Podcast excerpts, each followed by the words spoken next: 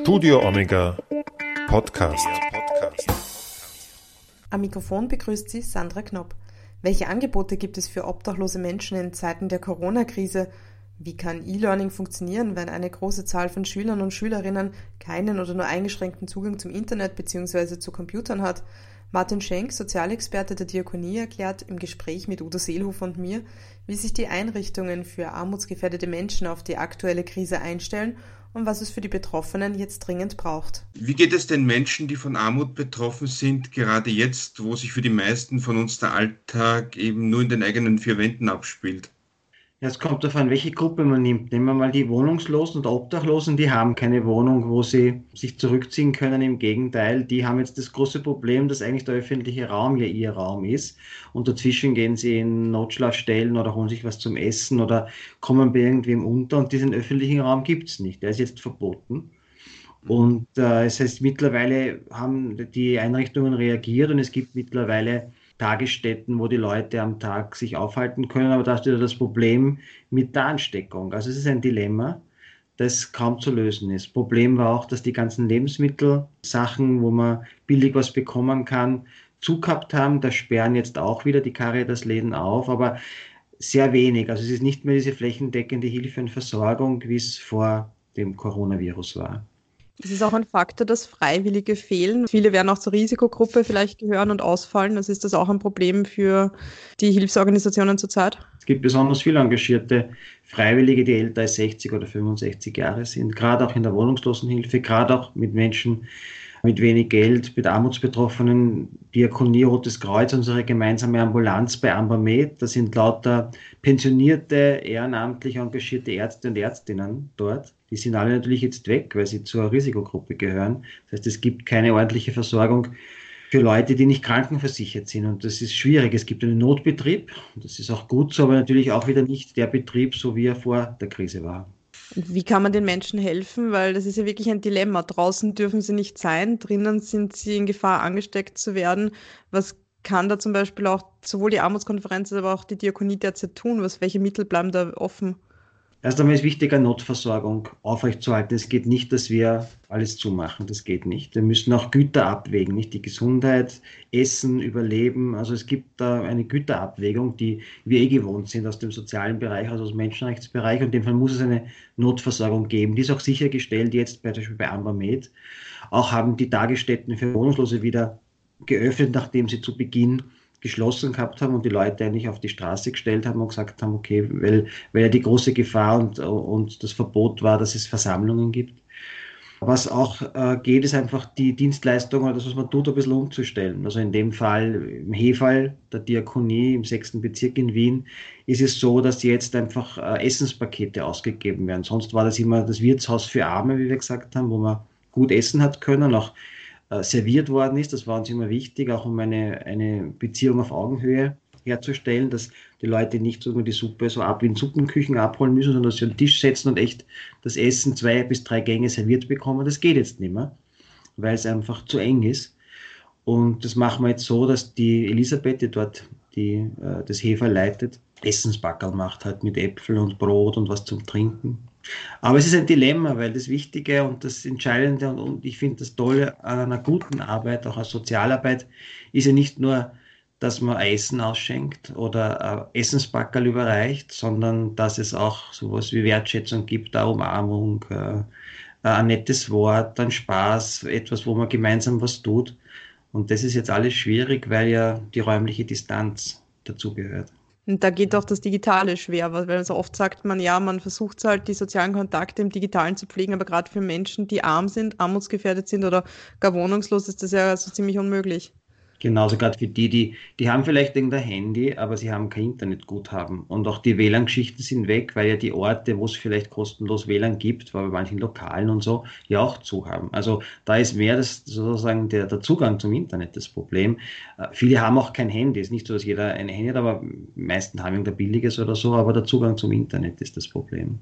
Es gibt aber Möglichkeiten, zum Beispiel na, wo es ganz gut funktioniert, das ist ja auch schon bekannt, ist schon das Gespräch. Also die Telefonseelsorge oder Telefonhotlines, wo aber nicht nur Information, sondern wo es auch Gespräch gibt, das ist schon was, was Menschen stützen kann. Das Gespräch äh, wissen wir auch, Radio hören und eine andere Stimme, die da ist und die, die ruht und die nicht, äh, nicht hektisch weggeht oder nur wen ausfragt, die schon, die kann schon noch helfen. Und das glaube ich, glaube ich auch, dass wir das verstärken jetzt müssen. Also ich glaube, wir müssen stärker Angebote des, der Telefongespräche, nicht der, der irgendwelche Hotlines, das sind Infos, aber wirklich, wo man Gespräche führen kann. Eine Frage hätte ich noch zu den wohnungslosen Menschen. Gibt es in Wien eigentlich ausreichend Quarantäneplätze?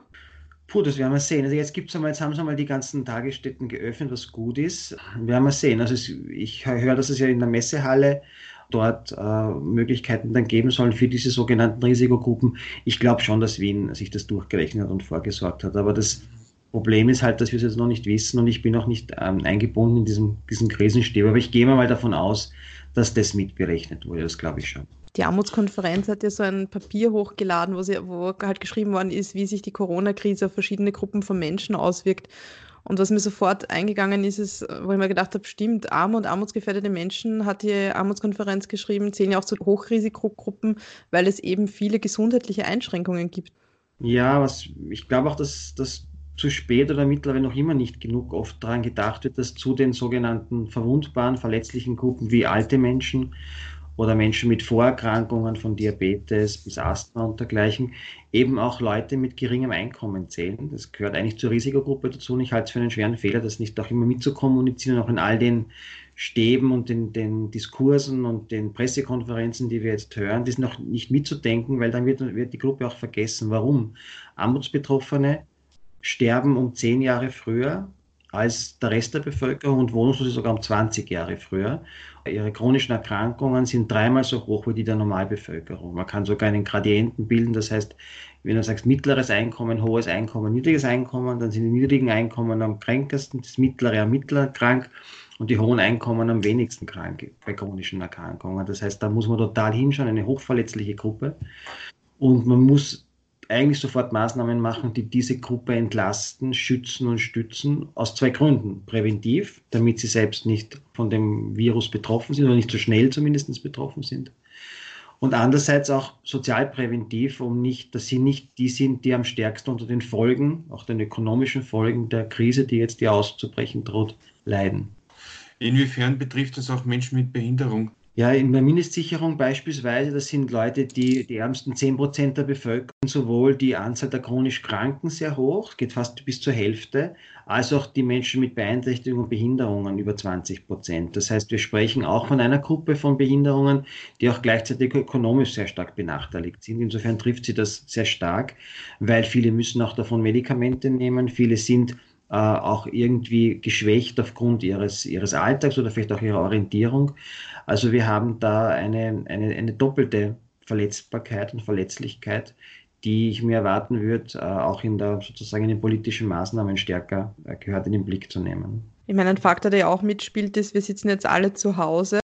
Und das ist ja so, das sind oftmals Menschen, die auch in sehr kleinen Wohnungen wohnen, oder? Und mit im Familienverband. Also das stelle ich mir auch nicht einfach vor, zwei Wochen rund um die Uhr in kleinen Wohnungen Spielt das auch eine Rolle in euren Überlegungen? Ja, wir haben ja jetzt von einer Gruppe geredet, den Wohnungslosen, Obdachlosen. Das sind Leute, die viel auf der Straße sind oder wenn dann in Notquartieren oder in schlechten Wohnungen. Das sind 21.000 Menschen in Österreich, die von der Wohnungslosenhilfe registriert werden innerhalb von einem Jahr. Das ist eine große Gruppe. Aber trotzdem im Vergleich zu denen, die wir als armutsbetroffen bezeichnen, ist es eine Minigruppe.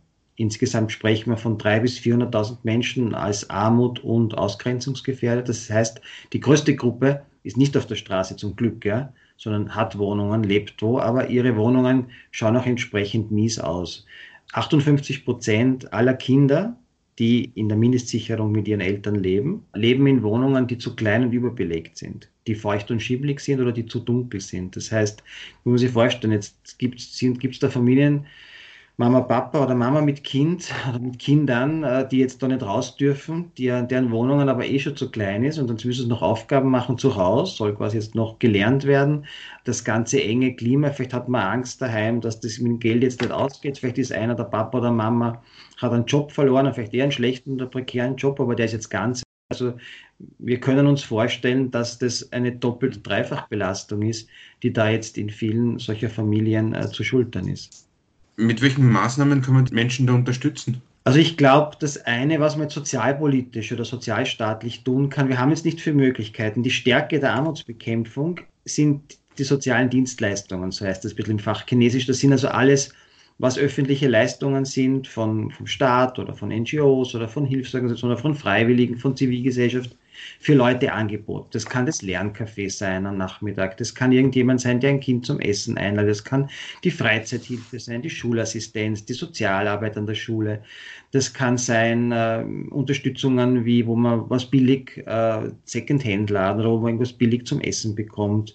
Ähm, Hunger auf Kunst und Kultur, das ist eine Initiative, wo Leute, die wenig Geld haben, trotzdem ins Theater, Kino gehen können. Also alles Möglichkeiten, wo man Leute unterstützen kann. All das, was ich jetzt aufgezählt habe, ist jetzt aber verboten. Das heißt, wir haben eigentlich in der Armutsbekämpfung jetzt nur ein Instrument und das ist das Geld. Das ist sozusagen die monetäre Ausstattung der Haushalte irgendwie zu verbessern, damit sie jetzt bei Mehrkosten zum Teil über die Runden kommen. Warum gibt es Mehrkosten? Die Familien sind jetzt voll auf die Kernfamilie angewiesen. Und früher war es halt so, dass man das Kind zur Oma zum Essen geschickt hat. Hat man schon selber sich das Essen erspart oder in der Schule hat es ermäßigtes Essen gegeben oder kostenlose Jause oder am Nachmittag Betreuungsangebote gegeben und, und, und. Das fällt jetzt alles auf die Familie zurück. Auch erhöhte Stromkosten, auch erhöhte äh, Kosten, wenn Internetbedarf da ist. Also das ist alles schwieriger und jedenfalls, was kann man machen monetär? Also man kann, eine Geschichte wird schnell gehen, man kann einen Härte- oder Schutzschirmfonds einführen, wo, sagen wir, der Bund 50 Millionen Euro zur Verfügung stellt und die neuen Länder können mit ihren Sozialhilfegesetzen auf diesen Notfallfonds zugreifen. Es gibt in jedem der neuen Sozialhilfegesetze oder Mindestsicherungsgesetze den äh, Bereich der Hilfen in besonderen Lebenslagen. Und äh, mit denen, die könnte man die Kriterien noch ein bisschen erweitern, jetzt auf die jetzigen Probleme hin. Und äh, da könnten Leute, die wirklich in Not sind, relativ unbürokratisch online, das ist vielleicht auch eine Frage, die wir diskutieren noch können, es geht jetzt nur online auf den Ämtern, sich äh, Hilfe abholen, Lebensmittel, Hygienemaßnahmen für die Kinder, Windeln, vielleicht Fördermaterialien für die Schule und solche Sachen. Und äh, mich wundert eh, dass das noch nicht gemacht wurde, weil beispielsweise in Deutschland wurde ja schon bereits vor einigen Tagen die Vermögensanrechnung bei Hartz IV befristet für die Krise aufgehoben, damit mehr Leute, die jetzt in Not kommen aufgrund der, der, der Arbeitslosigkeit oder der, der, der, Probleme, die da auftauchen, äh, auch Zugang haben zu solchen Notfonds. Also könnte man relativ rasch und schnell machen. Macht man kein neues Gesetz, ist eine Verordnung und ein Geld, das der Bund zur Verfügung stellt.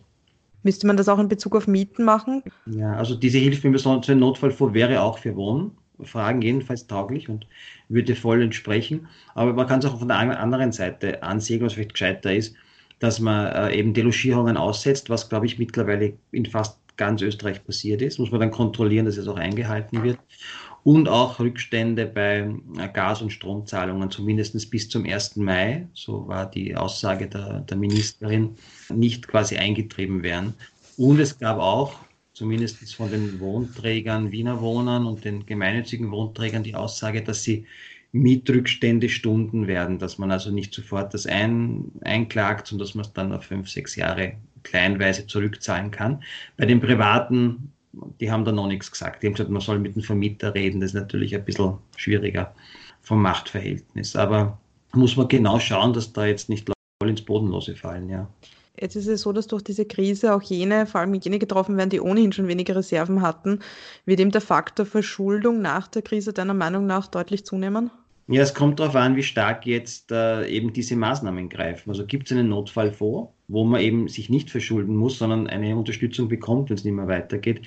Ist es so, dass wirklich die Mietrückstände gestundet werden können? Ist es wirklich so, dass Gas und Strom bis 1. Mai nicht eingetrieben werden, ist wie, wie äh, untergleichen. Davon wird stark abhängen, ob es äh, nachher massive mit äh, Schulden gibt. Es wird sicher welche geben, weil ja die, wenn Leute Unternehmer, Unternehmerinnen sind oder kleine Selbstständige, die jetzt null Einkommen haben, äh, die müssen ja, die sind nicht liquid, die müssen ja irgendwas zahlen. Es gibt Rechnungen, also da wird sicher zu Verschuldungen kommen, Überschuldungen. Und ich weiß auch, dass die Schuldenberatungen damit rechnen, dass es dann nachher einen Run gibt und, äh, und dass sie viel zu tun haben werden.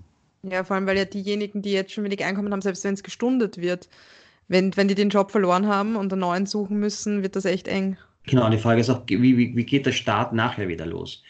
davon wird viel abhängen. Also wie wenn, sagen wir mal, das, keine Ahnung, wie lange das jetzt geht, zwei, drei Monate, gibt dann wieder sozusagen ein Aufmachen. Wie, wie geht, geht es dann von 0 auf 100? Wahrscheinlich nicht. Wahrscheinlich, wenn es ein Monat gewesen wäre, wäre es leichter gegangen wie, wie schnell äh, genau kann man wieder sein Unternehmen, seinen Betrieb, sein Geschäft äh, wieder starten? Wie, wie schnell werden die Leute, die jetzt in Kurzarbeit sind, wieder zurückgeholt und können wieder arbeiten? Wie ist es mit denen, die entlassen worden sind? Und wenn es wieder rennt, wann kriegen die einen Job? Und wie wird es für die sein? Das ist die, die große Gefahr. Das war auch bei der Finanzkrise 2008, 2009 so, dass dann am Schluss eine höhere Sockelarbeitslosigkeit zurückbleibt, dass quasi sozusagen nicht alle mehr, die jetzt eigentlich einen Job gehabt haben, dann wieder zurückgerufen werden. Und es sind immer dieselben leider, die dann ähm, die Schwierigkeiten haben und das sind ältere Arbeitskräfte, Arbeitnehmer, Nehmerinnen über 50 mit vielleicht noch gesundheitlichen Problemen, die jetzt noch drin waren und dann nachher sozusagen nicht mehr rekrutiert werden. Menschen das mit Behinderungen gehören auch zu der Gruppe. Menschen mit Behinderung, Menschen mit natürlich und Menschen mit Berechtigungen, ja. Ich gehe ganz viele Mails, das ist die einzige Möglichkeit, Mails oder auch manchmal Anrufe aufs Handy von Leuten, die ich halt kenne oder die meine Nummer rausfinden oder Mail, die halt wirklich verzweifelt sind und sich fragen, wie das, wie das weitergeht. Und ich finde, dass ein bisschen zu wenig passiert, also ein bisschen, klar tun sich alle jetzt auf die Gesundheitssache fokussieren, was ja klar ist, weil das sozusagen das, das Stressor ist und der, die Geschichte, die die, die Sorge bereitet aufgrund des Gesundheitssystems und der Versorgung. Aber man muss gleichzeitig immer mitdenken, wie, wie, wie kann man Gesellschaft noch zusammenhalten, oder? Und wie, was macht es mit einer Gesellschaft, wenn sie drei Monate quasi eingesperrt ist? Was heißt das sozialpsychologisch und was heißt das eben in dem Fall für die, die halt nicht ökonomisch so stark sind und sich da vielleicht lockerer mit einem Balkon oder einem Garten oder einer größeren Wohnung oder irgendwie vielleicht auch schwierig, für alle ist schwierig, aber leichter behelfen können als auf das 40, 50 Quadratmeter Wohnung ewig mit der Angst, habe ich nachher noch einen Job. Ja. Was rätst du den Menschen, wenn die dir das schreiben? Kannst du da irgendwas machen? Wenig. Ich schreibe, ich schreibe immer zurück, jedenfalls, und, und kann halt noch anbieten, die Dinge, die jetzt zum Glück wieder offen sind. Jetzt kann ich zumindest sagen, es gibt dort den, äh, den, den Sommerladen und es gibt dort die äh, Kala hat wieder aufgemacht und du kannst dort zumindest ein bisschen was. Das ist ja auch noch kein, also das ist zumindest halt eine Mini-Entlastung. Aber also ich glaube, dass man schon, dass, dass, dass der Fehler ist, jetzt zu glauben, das glaube ich ist ein Denkfehler, dass, dass jetzt die Leute sagen, so, höre ich öffentlich, naja, es gibt jetzt viele, die verlieren und da muss man was machen, auf jeden Fall, ja, die jetzt in Not kommen. Aber ich hier vorher diesen Härtefonds zum Beispiel. Mhm. Aber die, die, die jetzt Mindestsicherung Sozialhilfe haben oder Auslandshilfe, die haben ja eh Geld. Ja? Die haben ja eh weiter Geld. Und das ist insofern ein Gedankenfehler, weil die Leute ja bisher schon am Rand waren und bisher schon so starke Belastungen gehabt haben, dass es kaum ausgegangen ist und jetzt auch noch ja, die Sozialhilfe gekürzt wurde in den letzten zwei Jahren, massiv sogar existenzgefährdend gekürzt. Das heißt, die Leute haben jetzt schon nichts und jetzt kommt diese Belastung dazu. Das heißt, äh, man muss auf beide Gruppen schauen, die, die jetzt total verlieren und in Not kommen aufgrund Arbeitslosigkeit oder keine Aufträge mehr oder sonstiges und die, die immer schon ganz unten waren und jetzt noch eine höhere Belastung bekommen, eine soziale und gesundheitliche. Und mir fällt noch eine, noch eine Geschichte ein, die man machen kann neben dem Härtefonds. Man könnte die Ausgleichszulage erhöhen, meinetwegen befristet, um es auch durchsetzbar zu machen, um 100 Euro, die liegt jetzt bei knapp über 900 Euro, könnte es auf 1000 Euro erhöhen Warum? Die Ausgleichszulage definiert in Österreich das unterste letzte Netz und ist auch die definiert auch die Höchstgrenze bei der Sozialhilfe, der Mindestsicherung, der Notstandshilfe des Arbeitslosengeldes, wenn ich aufstocken muss, und bei der Pension. Und man hätte mit einem Schlag sozusagen sowohl belastete alte Menschen zu 70 Prozent Frauen, die in der Mindestpension sind, in der Altersarmut, und wir hätten eine Erhöhung für Sozialhilfebezieher, Leute mit Notstandshilfe, Arbeitslosengeld, die eben so gering ausfällt, dass sie äh, unter der Armutsgrenze sind. Das wäre eine zweite Maßnahme, die man, glaube ich, auch sofort machen kann. Ich mache mal einen kleinen Themenwechsel zum Thema Bildung. Es ist jetzt so, dass eben viele, also eigentlich die, Schu die Schulen eben online eben auch Aufgaben verteilen, abgesehen von den Lehrern, die eben die Lernmaterialien ausgedruckt haben. Es gibt aber viele Kinder, die nicht so den Zugang haben und deshalb nicht ähm, da ständig auch online eben arbeiten können. Was kann man da für diese Kinder machen?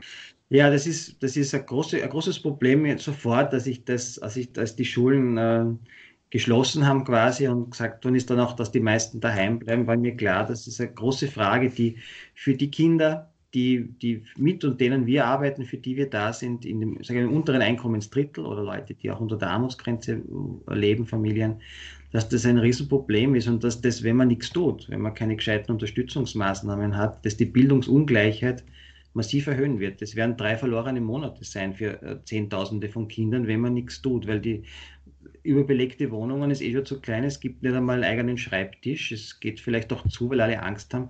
Das ist keine super äh, Lernumgebung, äh, Atmosphäre. Und dann noch dazu, es hat nicht jeder einen Laptop, ja. Also wie man mhm. da zu Hause. Oder wenn, eine Frau hat mir geschrieben Salzburg, Alleinerzieherin von vier Kindern, die sagt, ich habe einen Laptop und der geht nicht gescheit. Ich muss arbeiten von daheim, zumindest fünf Stunden jetzt, Homeoffice machen. Und meine vier Kinder brauchen den Computer. Wir, wir prügeln uns um diesen Laptop den ganzen Tag. Logisch, Streitereien und dann geht er auch nicht gescheit. Also, und das dritte Problem sind die Datenguthaben. Es ist auch nicht automatisch so, dass die Leute das äh, ewige und endlose Datenguthaben zu Hause haben. Und das haben sie sich nicht überlegt oder ich meine überlegt, das war halt einmal wurscht, glaube ich. Und jetzt gibt es immer mehr Stimmen, die darauf hinweisen, aber mir passiert auch noch viel zu wenig. Also das Bildungsministerium müsste ja eigentlich vom ersten Tag an, wenn ihnen das wichtig ist, wenn ihnen alle Kinder wichtig sind im Land. Also wenn uns alle Kinder im Land wichtig sind, muss ich vom ersten Tag eine Taskforce haben im Ministerium mit zehn, fünf Leuten, die sich nur was überlegen, was kann ich für diese Kinder machen. Und da ist eigentlich noch gar nichts gekommen bisher, außer Beschwichtigung ich glaube, was kann man machen? Es müsste Lernplattformen geben mit einem Art Buddy-System. Also ich glaube, so eine Digital Buddy, digitale Buddies, die eher, glaube ich, über die Lehrerinnen selber oder über die Klassenvorstände der Volksschulen oder der Unterstufen mit diesem Kind verbunden werden. Das können ja auch Ehrenamtliche sein. Vielleicht es gibt eh viele Leute jetzt daheim, vielleicht, dass man da verbindet. Mhm ehrenamtliche Leute, die eh so, das ist ein Lerncafé, es gibt sehr viele Leute, die das gemacht haben, aber auch vielleicht Pädagogen, Pädagoginnen, die das auch gelernt haben. Und mit den Kindern über Smartphone zum Beispiel arbeiten. Das ist auch leicht, weil das hat fast jeder, auch die armen Kinder, aber nicht über einen Laptop. Also solche Modelle aufzubauen. Ich bin da auch zu wenig Experte, was es da für Geschichten gibt, aber in die Richtung würde ich mal erwarten, dass gearbeitet wird in einem Bildungsministerium. Ja, ich hätte noch eine Frage. Wie würdest du einschätzen? Also man hört auf der einen Seite, ähm, Menschen sind einsam, auf der anderen Seite es gibt diese digitalen Kontakte. Dann gehört man von äh, einerseits auch von größerer Hilfsbereitschaft. Man fragt sich mehr, wie geht es einem? Oder ich weiß nicht, ob du das auch erlebst. In vielen E-Mails bekommt man ein Bleib gesund. Glaubst du, dass sich durch Corona unsere Gesellschaft extrem verändern wird? Puh, also ich würde sagen, wie immer, gibt wie beim Glas, das halb voll oder halb leer ist, gibt es beide Möglichkeiten, die entstehen. Das ist so, ich glaube auch so, wie wir Menschen sind. Wir haben sozusagen, wir tragen in uns das Schlimmste und das Beste gleichzeitig. Und je nachdem, was äh, gefördert oder gefüttert wird äh, in uns, das wird auch sozusagen wachsen oder das wird, wird stark werden. Äh, es kann beides sein. Also ich traue mich da jetzt nicht, das in eine Richtung zu drehen. Wenn eine Gesellschaft so emotional unter Druck steht und gestresst ist wie jetzt, gleichzeitig gibt es so viel Aufrufe an moralischer und zusammenzuhalten und das alles äh, gelassen, mehr oder weniger gelassen zu ertragen und, und auf den anderen zu schauen und Team Österreich und so dann, das nennt man in Psychologie Empathiestress. Es gibt doch sowas, das halt, das halt man nicht ewig aus. Denkt an die, an die Willkommens, also an die, an die Sache äh, 2015 mit den Flüchtlingen. Also man muss das immer in Balance halten. Und meine Frage ist dann, wo ist das der andere Teil in uns, der ja jetzt öffentlich nicht vorkommt, nämlich der, der Angst hat, der Sorge hat, der an sich selbst denkt, weil man nicht krank, wenn man nicht sterben will. Und der ist irgendwie, und der wird sich irgendwie Bahn brechen, oder? Weil das so ist, so, so sind wir. Und ich bin ein bisschen unsicher, wie, ich glaube, man muss das im Balance halten und beides sehen, damit man nicht, damit es nicht ungut wird. Also das Solidarische in uns und das Gefährliche in uns. Und äh, ja, was, man, was ich lerne, aber es gibt, also deswegen traue ich mich echt nicht sagen, wie das nachher ist. Ich glaube, wichtig wird sein, wie die Krisenkosten verteilt werden. Das wird eine ganz zentrale Frage sein, ob das Gute oder Schlechte in uns herauskommt. Denn wie die Kosten der Krise verteilt werden, entscheidet über mehr oder weniger Armut oder mehr oder weniger Ungleichheit nachher. Wer wird das tragen? Gibt es dann nachher Sparpakete oder Konjunkturpakete? Wo wird gekürzt? Gibt es einen Beitrag derer, die in den letzten Jahren, na Jahrzehnten eigentlich sozusagen sehr stark gewonnen haben? Ich denke an die, äh, an die Reichsten im, in, im Lande. Also da muss es irgendwas geben, dass dieser Ausgleich gewahrt wird, weil sonst, glaube ich, äh, kommt dann eher das Schlechte und nicht das Gute in uns hervor. Wie gehst du denn persönlich mit der Situation um? Ja, ich bin, ich merke, also deswegen, ähm, ich bemerke, dass am Anfang ja auch relativ, äh, relativ stark war und auch dieses solidarische Gefühl, wo man dachte, naja, jetzt halt zusammenstehen und wir haben auch viel erreicht am Anfang mit freiwilligen Netzen, die sich relativ schnell gebildet haben und, und, und ein Hilfsfonds, sozusagen zivilgesellschaftliches zu machen und auch, äh, auch sehr, sehr, glaube ich, wichtig, auch diese Papers gemacht haben, um die Regierung aufzufordern, äh, was zu tun für die unteren Einkommensdrittel und für die Ärmeren. Aber ich merke jetzt, dass, dass es schon auch äh, gleichzeitig Erschöpfung gibt. Also dieses Gefühl, so zu Hause zu sein und nicht mehr draußen zu sein und mit, äh, mit Leuten zu sprechen und, die, und den Austausch zu haben, dass das schon auch, auch, auch eng macht. Ja? Also, dass ich mir denke, wenn das jetzt ein oder zwei Monate dauert, dass ich da auch lernen muss, irgendwie mit dem, mit dem umzugehen, mit diesem, mit dieser, dieser, diesem Gefühl, dass es auch eng wird, ja. Also das ist nicht, es ist kein Gefühl der Weite oder der, der großen, wo man so sagt, Dinge groß entwickelt, sondern es wird irgendwie enger und äh, ich glaube, dass das viele fühlen. Die in den engen Wohnungen so und so, aber vielleicht auch die in den größeren Wohnungen. Was wünschst du dir?